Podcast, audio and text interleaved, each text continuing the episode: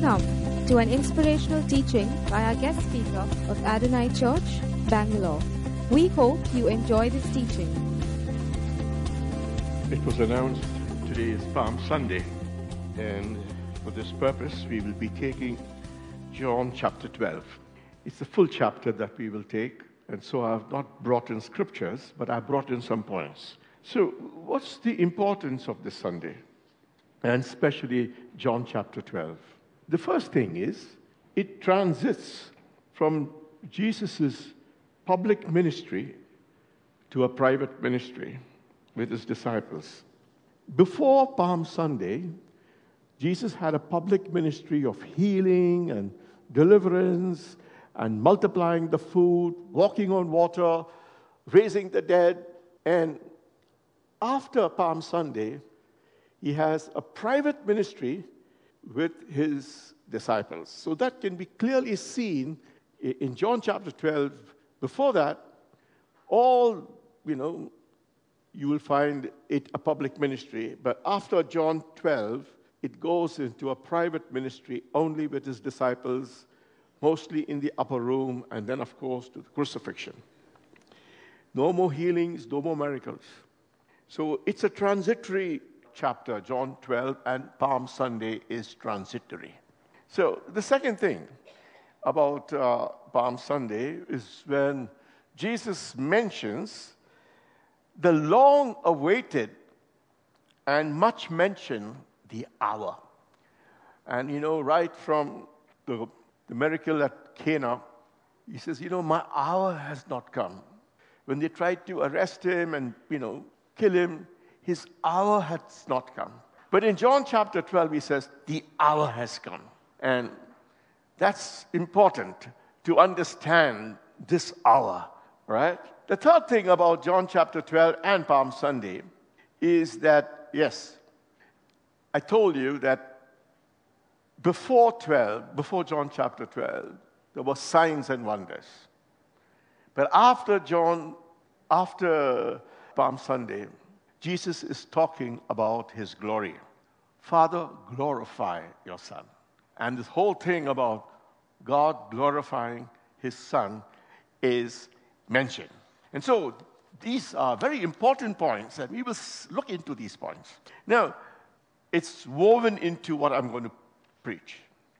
John chapter 12 can be divided into three main parts, right? Three main parts. And each of these parts, believe me, we will ask the Holy Spirit to touch our hearts. The first thing is the importance of Mary's anointing Jesus. This Mary is the sister of Lazarus and the sister of Martha. This Mary anoints Jesus in verses 1 to 11. There was another woman that anointed Jesus, and she is not this Mary, okay? So, the second point is the importance of Palm Sunday is the triumphant entry of Jesus coming to Jerusalem. And so that is from verses 12 to 19. And the third thing about the third point that we will look into is the importance of those Greeks that just came in and says, we want to see Jesus, and then they, it, they disappear from the scene. But it's an important part. And we will look into that part. And of course, that evokes something in Jesus. He says, My hour has come. My hour has come. It signals something to Jesus. And he says, My hour has come. And then we will look into that. So let us start with the first point the importance of Mary's anointing Jesus. I'm going to read from the scriptures. If you've got your Bibles, uh, you can look into it, but I will read it out to you. Six days before the Passover, Jesus arrived at Bethany, where Lazarus lived, whom Jesus had raised from the dead. Six days. So that is probably Saturday. Here, a dinner was given in Jesus' honor. Martha served while Lazarus was among those reclining at the table with him. Then Mary took a pint of pure nard. A pint of pure nard is slightly more than this. It's half a liter. Half a liter. So much. It's important that, that you understand this. Mary took a pint of pure nard and an expensive perfume. This most probably came from India.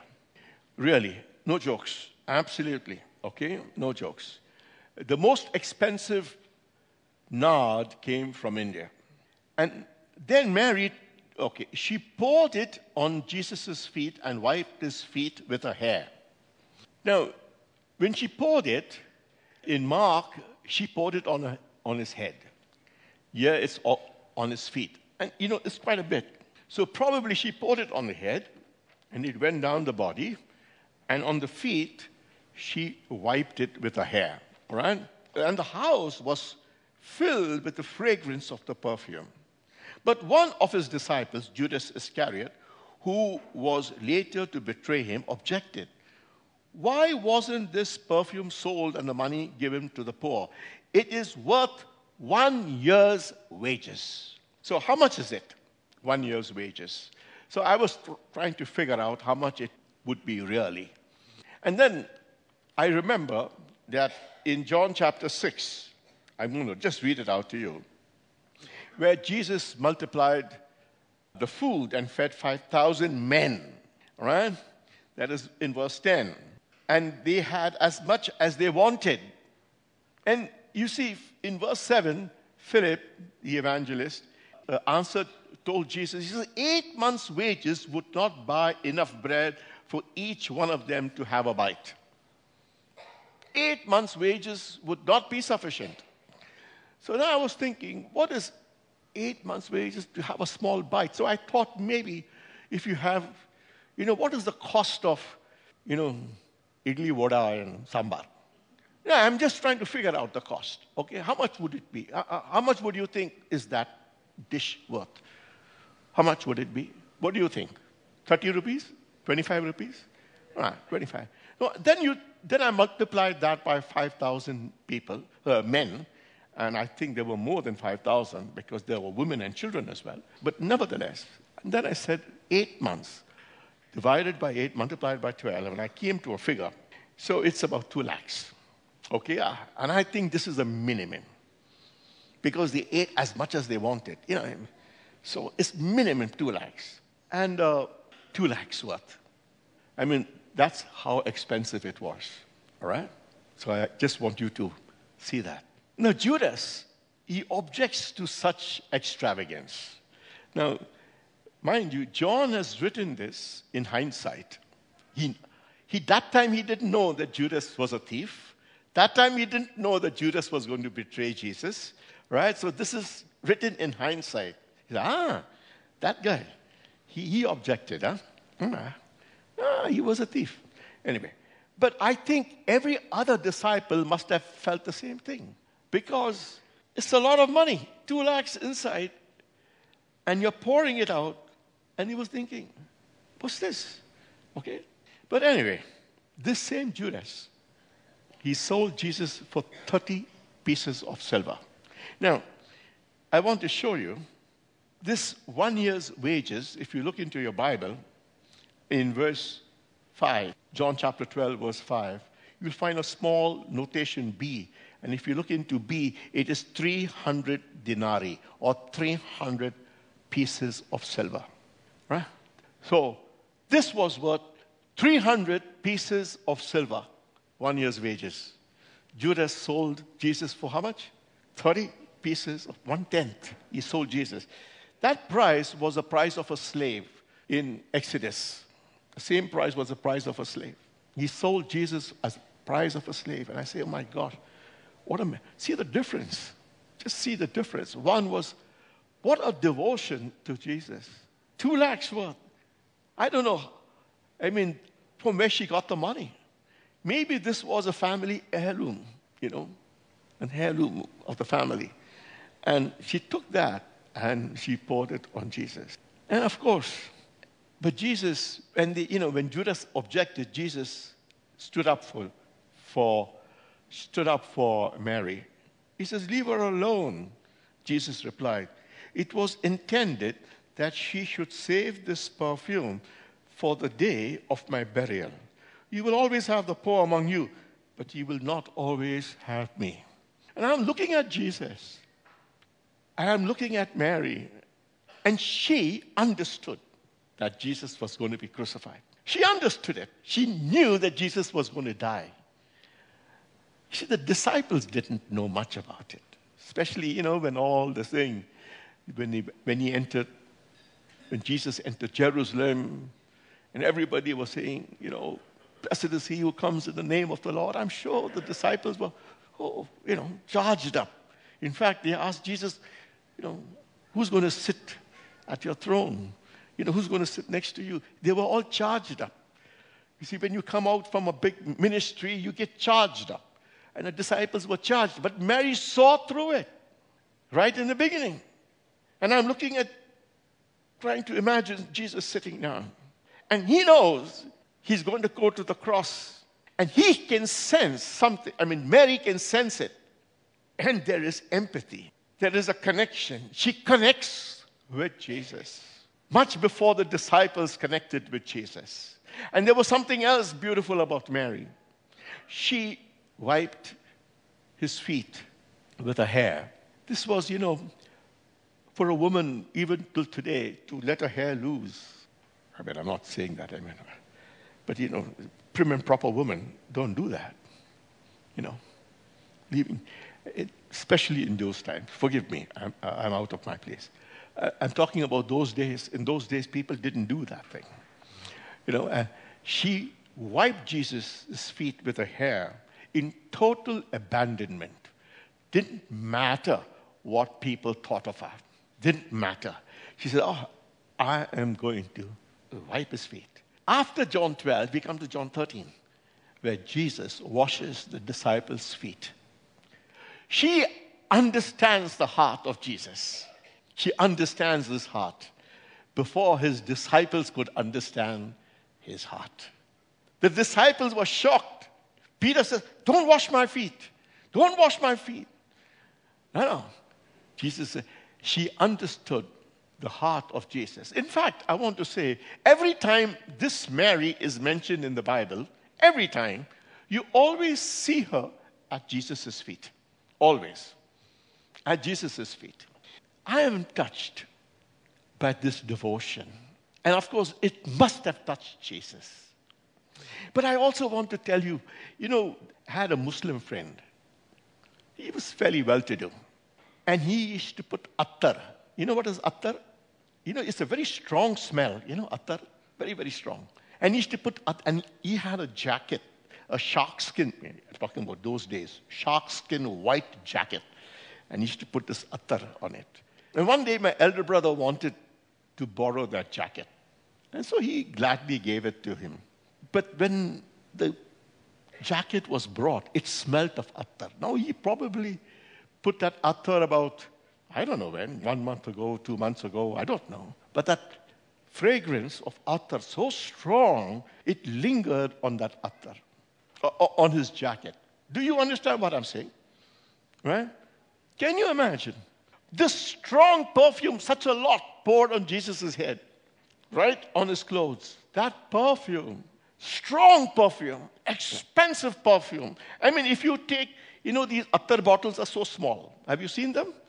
Can you imagine if your this full thing is emptied on your head? I'm telling you, that smell is not going to get away from you. I don't know for how, how long. You can have a bath, you can do what you want. It's so strong. It goes right into you. This so much of perfume, strong perfume, poured out on Jesus from his head right down to his feet. That must have lingered on Jesus through the upper room when he was having the Last Supper, even to the cross. That perfume lingered on Jesus. And I was touched when I was thinking of it. I said, what devotion, what devotion Mary has to Jesus. And I'm thinking, I said, God, I want to be devoted that way, where my devotion lingers on Jesus. You understand? It doesn't matter what others do and how others, I want to be devoted. Now, some people are blessed with a beautiful voice and good music. Some people are blessed, you know, with a heart to serve. Whatever our giftings are, we want to be devoted to Jesus. We want to be like Mary. So that that devotion lingers on Jesus, lingers on Him. Are you with me? Right? And I'm asking you, in your quiet times, you know, when you're sort of got all types of feelings inside you, and I mean, I'm the same, all types of feelings. Say, God, I want to be devoted to you. I will do anything. I will go the last step. I will go the extra mile. In our ministry, I will go the extra mile. If you call me to be in the service team, I will go the extra mile. If you call me to be an evangelist, I will go the extra mile. If you call me to be a worship person, I will go the extra mile. If you call me to be a businessman, I will go the extra mile to serve you. I will go the extra mile. And my brothers, I'm asking you to be devoted to our Lord Jesus in whatever way He has called you. If you're an intercessor, then you say, I will be devoted to intercession and I will go the extra mile. I want to be devoted to Jesus. Are you with me, brothers? Are you with me? Because I want my devotion to linger on Jesus, to linger on Him. The way, the way Mary's devotion lingered on Jesus. So, you want to touch Jesus deeply. He was touched he was touched deeply. You know, he was going to die. I mean, he was going to go to the cross, and he understood something. Hey, Mary, Mary understands my heart. He understands my heart. She understands my heart. Sorry. He must be thinking that way. She must be thinking. He must be thinking that way of her. Anyway, we come to the next point. The importance of Palm Sunday the triumphant entry of Jesus to Jerusalem. Now, that is verses 12 to 9, 12 to 19, and I'm going to read it. The next day, I told you, he came six days before the Passover. That was Saturday. The next day is Sunday. This is Palm Sunday. And after one week will be Easter. All right? The next day, the crowd had come from the feast. The, the crowd that had come for the, from, uh, for the feast heard that Jesus was on his way to Jerusalem. Now, I want to tell you something about this. Now, this was the feast of Passover, you know, where Jesus was going to be crucified. And the, the crowd, Jerusalem, I told you, I don't know, it was as probably as small or big as Coxtown, not, not a big city like Bangalore, right? And about 50,000 people lived there. But during the Passover, or the three main festivals Passover, Pentecost, and, and Tabernacles. Israelites, devout Israelites from all over Israel would come for these festivals. So the, the place was packed, and people estimate there would be about a minimum of 150,000 people, maybe, and some historians say it is even 1 million. Ah, I can't understand. Can you imagine 1 million people in Coxtown? Even 150,000 would be quite a bit, you know. But you see, they're coming. They all come. And the police and the Sanhedrin, temple authorities, they are on guard. And especially when this man who claims to be a Messiah is coming. And everybody is expecting him. And what more? Just a week ago, he raised Lazarus from the dead. Wow, man, that is in John chapter 11. He raised Lazarus from the dead. We are in John chapter 12. And you see, there is tension in the air. Tension. You know, it's like when the farmers come into the city to make a big morcha. There's tension. All the police must be there, everybody must be there, you know. Politicians are also thinking, you know, they are on their guard. There was tension in Jerusalem. Now, that, of course, the people were looking at Jesus. I mean, nobody raises people from the dead. You know, never heard of it, right? And so they're saying, this must be the Messiah. right? This must be the Messiah. So they took palm branches, palm branches, that they are date palm branches. Verse 13. They took palm branches and went out to meet him, shouting, Hosanna! Blessed is he who comes in the name of the Lord. Blessed is the King of Israel. Now let's, let's examine this. Now, the, you know, the palms became a symbol of Jewish nationalism, all right? That's part of history. So, this waving of palm branches is not a neutral thing. This had overtones of nationalism. Remember, the Jews were conquered by the Romans. They had Roman occupation, and the Jews don't like people to rule over them. This is Israel given to them by God, and they detested it. And so there used to be uprising after uprising by the Israelites against the Romans. So here is a political gesture on the part of the Jews waving these palm branches. Okay? It's a political gesture. And of course, the Sanhedrin were frightened. Why? Because they didn't want to upset Rome, because Rome could destroy, destroy them, destroy the Jewish leadership, destroy their temple. So they were on their guard. Okay? Now, they started singing or shouting, Blessed Hosanna, which means God save us. Blessed is he who comes in the name of the Lord. This is from Psalm 118, all right? Verses 25 and 26. But they added something. They said, Blessed is the King of Israel. That is not given in this psalm, right? Not given. So therefore, they were expecting really the Messiah and a king, a deliverer. Now, Jesus comes riding on a donkey. In verse 14, Jesus found a young donkey and sat upon it, right? And he said, and, he's, and it is written, Do not be afraid, O daughter of Zion. See, your king is coming seated on a donkey's colt. Do not be afraid. Jesus wants to calm the people by the act of riding on a donkey. You see, a conqueror will go on a war horse. The second coming of Jesus will not be on a donkey, he will come on a horse, right? But the first time he comes, he comes on a donkey as a sign of peace. He comes as a sign of peace and he says, Calm down. I don't come to conquer the Romans. I don't come to overthrow the Romans. I come to bring peace to all nations. I am the Prince of Peace. He comes to bring peace. Do not be afraid. All right? And that is from Zephaniah 3:16. Only that part, and the rest is from Zechariah chapter 9, verses 9 to 10. So let us look at Zechariah chapter 9, verses 9 to 10, because it gives you the understanding of the heart, you know, of this Prince of Peace. So rejoice greatly, O daughter of Zion. Shout, daughter of Jerusalem. See your king comes to you, righteous and having salvation, gentle and riding on a donkey, on a colt, the foal of a donkey.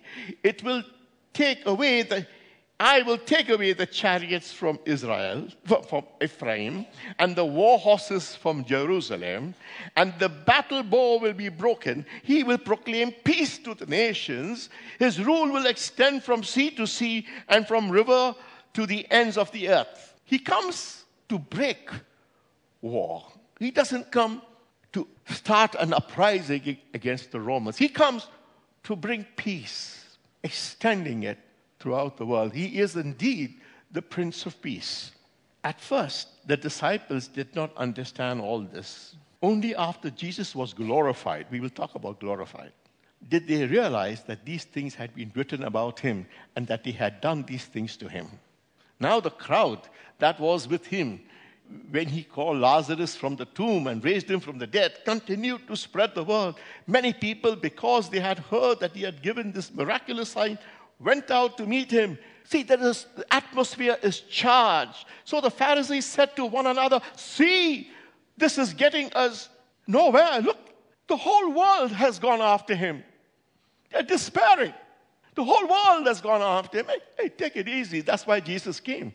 For God so loved the world that he gave his one and only Son. What the Pharisees were saying was on one level, what God intended was on another level. That's why Jesus came to bring the world to him, right? To give his life for the world. What the Pharisees did not understand, that their words were actually in alignment with what God's will is, but their hearts were different. Now comes something. Now comes the third point the importance of the Greeks' visit. The hour has come. So, now there were some Greeks in verse 20. Now there were some Greeks among them, among those who went up to worship at the feast. But let me talk about these Greeks first. Little bit. In Galilee, there was a famous town there, I think it's Saphiro or something. They had about 20,000 Greeks. Now, they're actually Greek speaking people, okay? Cornelius was one of them. They were God-fearers. They, they used to like the Jewish religion, but they did not become Jews. They were attracted to the monotheism of, of the Jews. And so they used to also come during the festivals these, to worship the Lord. And they would be put in the courts of the Gentiles. Now, they said, now these Greeks, they came and told Philip. Now, Philip had a Greek sounding name, okay? It's not a Jewish name. So they thought maybe they can talk to Philip. Right? And so they came to Philip, uh, who was from Bethsaida in Galilee, same area where these Greeks were normally coming from. And they, with a request, Sir, they said, we would like to see Jesus. Now, this word see, I'd like to emphasize it. It was not, we just want to have a deco, you know, nothing. It's not that. It's not just, just a, not out of curiosity. They want to see Jesus, they want to get to know him. It reminds me of the time when the first disciples came to Jesus. He says, Where do you live? Jesus says, Come and see. Right? It reminds me of that. So these Greeks actually mean we have heard of him and we want to be his disciples. There was an interest to come and be his disciples. Now, all the time, Jesus was reaching out, except in the case of the Samaritan, he was reaching out to the people of Israel. Even the Samaritans were half Israel. Now, for the first time, Jesus is noticing that really, not only the Jews, but the Gentiles were coming to see him. Even the Gentiles are coming, and this, in his heart, has realized that these Gentiles are the other sheep. I must go to the other sheep. These other sheep are also coming, so there will be one flock. So he's understanding. The Pharisees talking about the world, the world is coming to him. He's understanding that the hour has come. That triggers off. You see, he doesn't tell, he doesn't answer those Greeks. See, they, they said, they said, they told Philip, we would like to see Jesus. Philip went to Andrew. Andrew and Philip in turn told Jesus. What did Jesus say? He doesn't go and say, okay, I'll meet them. He doesn't say anything. He knows something has happened. So the importance of the Greeks coming to see Jesus evokes something in his heart. It's an important. It's an important evoking. And so Jesus replied, The hour has come. Now, now the hour has come. All this while I was said the hour was not coming. Hour has not come. Even when Mary wanted, he said, No, the hour has not come. Woman, the hour has not come. But now he said, The hour has come. The hour has come for the Son of Man to be glorified.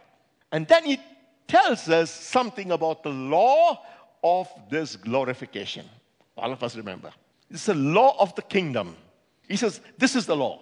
In verse 24, I tell you the truth, unless a kernel of wheat falls to the ground and dies, it remains only a single seed. But if it dies, it produces many seeds. The man who loves his life will lose it, while the man who hates his life in this world will keep it for eternal life.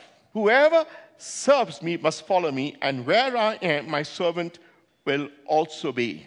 My Father will honor the one who serves me. Now, what? He says, The hour has come for the Son of Man to be glorified.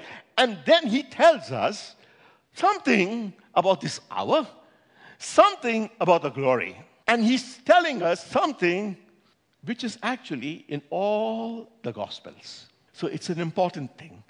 All the four Gospel writers picked up this particular point.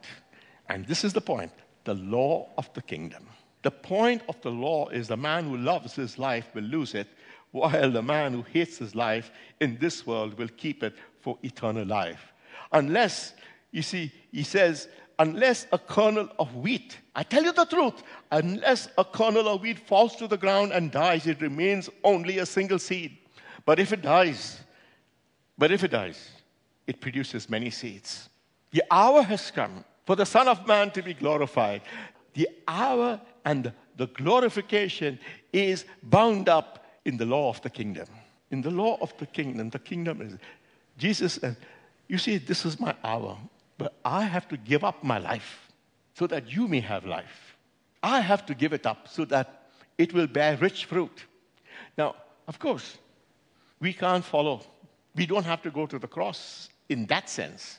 Only Jesus had to do that, and he had to die on the cross so that we may have life. But we have to daily take up his cross and follow him daily. And every day there is a death. And we deny ourselves. We deny our carnal self so that we may live in the resurrected power of our Lord Jesus Christ. And we embrace that power. We deny ourselves. We take up a cross. That's the law of the kingdom. In order that we live by the power of his resurrection.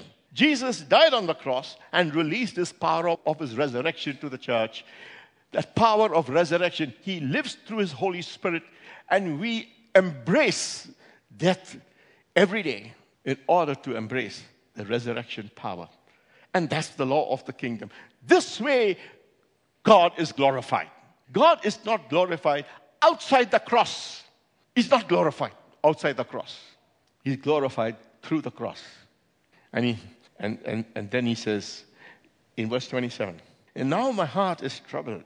And what shall I say? Father, save me from this hour? No, it was for this very reason I came to this hour. This is like a summary of the Garden of Gethsemane. Not my will, but thy will be done. Right? Lord, if this cup can pass away from me, let it be. But yet, not my will, but thy will be done. You see, John Gospel does not talk about the Garden of Gethsemane, but he brings this particular point not my will, but thy will be done. I, I will give myself up. I will give myself up. Right? And then he says, Father, glorify your name. Okay, here's my life. Here is my life. It's on the cross. I will embrace the cross. Glorify your name, Father. On the cross, God is glorified. Where the love of the world is put to death. If anybody is a friend of the world, he becomes an enemy of God. The love of the world is put to death. Father, glorify your name. And a voice from heaven came, I have glorified it and will glorify it again. I have glorified it. Where, where did the Father glorify? He glorified it first in sending his Son to the earth as a small baby in the incarnation. It shows the heart of the Father. It shows the heart of God. It shows the heart of God. It displays His glory in that sense. It displays His heart for you and for me. And that heart is His glory.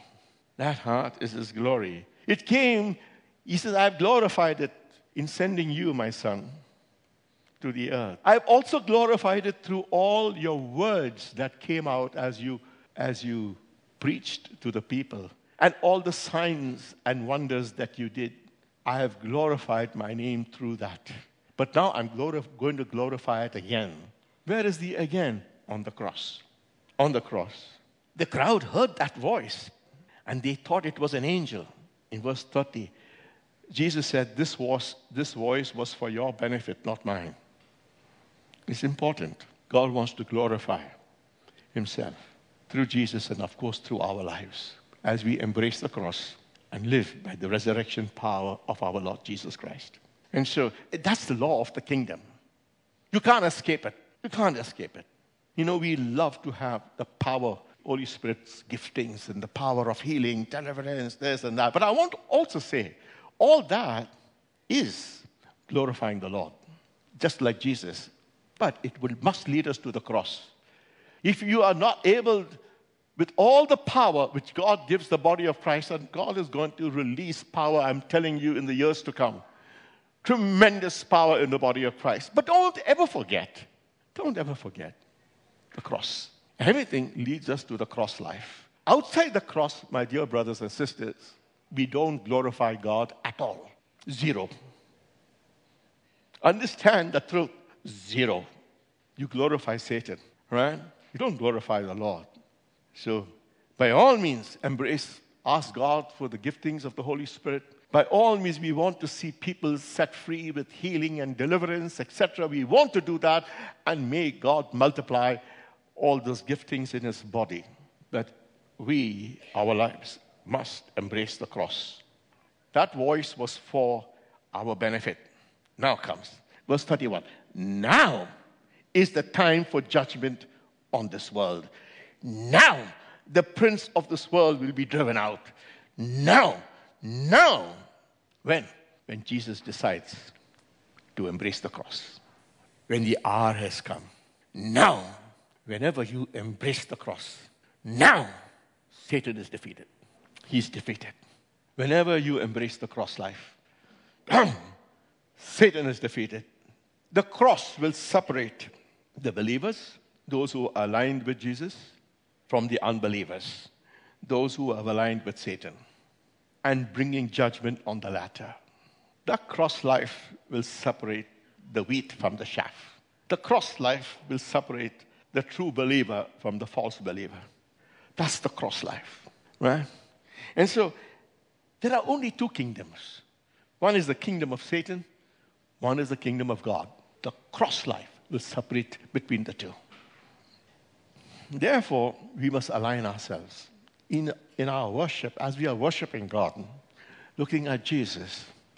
We are embracing, saying, Lord, we are embracing your values. We are embracing your values. We thank you for what you have done for us, but we embrace you for your values that you have. It's that is our worship, all right? Even as we read God's word, we align ourselves with the word of God. He says, God, let your word penetrate my heart, separate between the flesh and the spirit. Convict me, Lord. Convict me. I, I want to yield myself to the values of your kingdom, to the law of your kingdom. You see, the crowds do not want such a Messiah. Now, in verses 34 to 36, the crowd spoke up. We have heard from the law that the Christ will remain forever. So, how can you say the Son of Man will be lifted up? Okay, Jesus says, you know, the Son of Man will be lifted up in, uh, in verse 32. But when I am lifted up from the earth, I will draw all men to myself. This is to show the kind of death he was going to die. You know, sometimes we sing, you know, Lift Jesus higher, lift Jesus. That's all right. Okay. We are exalting his life, but his life of sacrifice. Because exalting the cross, exalting the gospel, exalting what Jesus stands for will draw all men unto him. All right? So he says, Look, I am going to be lifted up from the earth. That means he's going to die on the cross. And that cross will draw all men to him. Now, of course, the same guys who said, Blessed is the he who comes in the name of the Lord, deserted him. The cross life, people don't want the cross life. And so the rest of the chapter, Jesus is appealing to them, his last appeal, his last appeal to the people, you know. And he says, you know, uh, you, you read that, even after Jesus had done all these miraculous signs, verses 37, in their presence, they still would not believe in him. This is what to fulfill the word of Isaiah the prophet. Lord, who has believed our message and to whom the arm of the Lord has been revealed? So that's the end. We can read the rest of the chapter. But the sadness, the sadness, the few people want the cross life. Few people want to trust the Messiah and his cross. They all want to see his, the earthly glory. They want his earthly glory to deliver them from the Romans. They want this life on earth intact. But Jesus comes to bring, to separate the wheat from the chaff, to separate the, the true believers from, from the rest. And that is through the cross. There, God is glorified. There, He is glorified. May God bless you and be like Mary, devoted to Him. Understand about the cross life. Say, God, I want to be devoted to you like Mary, but I want to embrace that cross, Lord Jesus, the law of the kingdom. I give thanks to God. Thank you for listening to this message. To know more about us, please visit www.adonai-ministries.com.